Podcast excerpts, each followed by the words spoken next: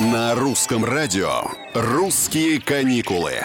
Всем привет, это Петр Кузнецов. Сегодня стартует пятый этап программы туристического кэшбэка. Путешественники, совершившие поездки внутри страны, могут вернуть до 20% стоимости тура или проживания в отеле, но не более 20 тысяч рублей в сумме.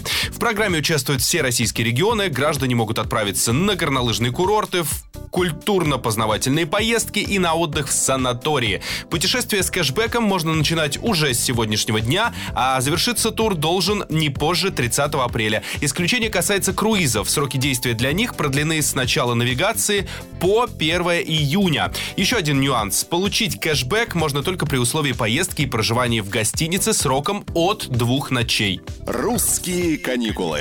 По данным Ассоциации туроператоров России, запущена еще в 2020 году программа кэшбэка стала беспрецедентной по своей эффективности акции, поддержавшей туристов, а вслед за ними и всю отрасль. В свою очередь, медики предупреждают россиян об осторожности при путешествиях во время пандемии коронавируса. Они говорят, что сейчас не самое лучшее время для планирования поездок, мол, путешествие лучше немного отложить. Однако, если билет все же куплен, то во время отдыха следует соблюдать все меры предосторожности.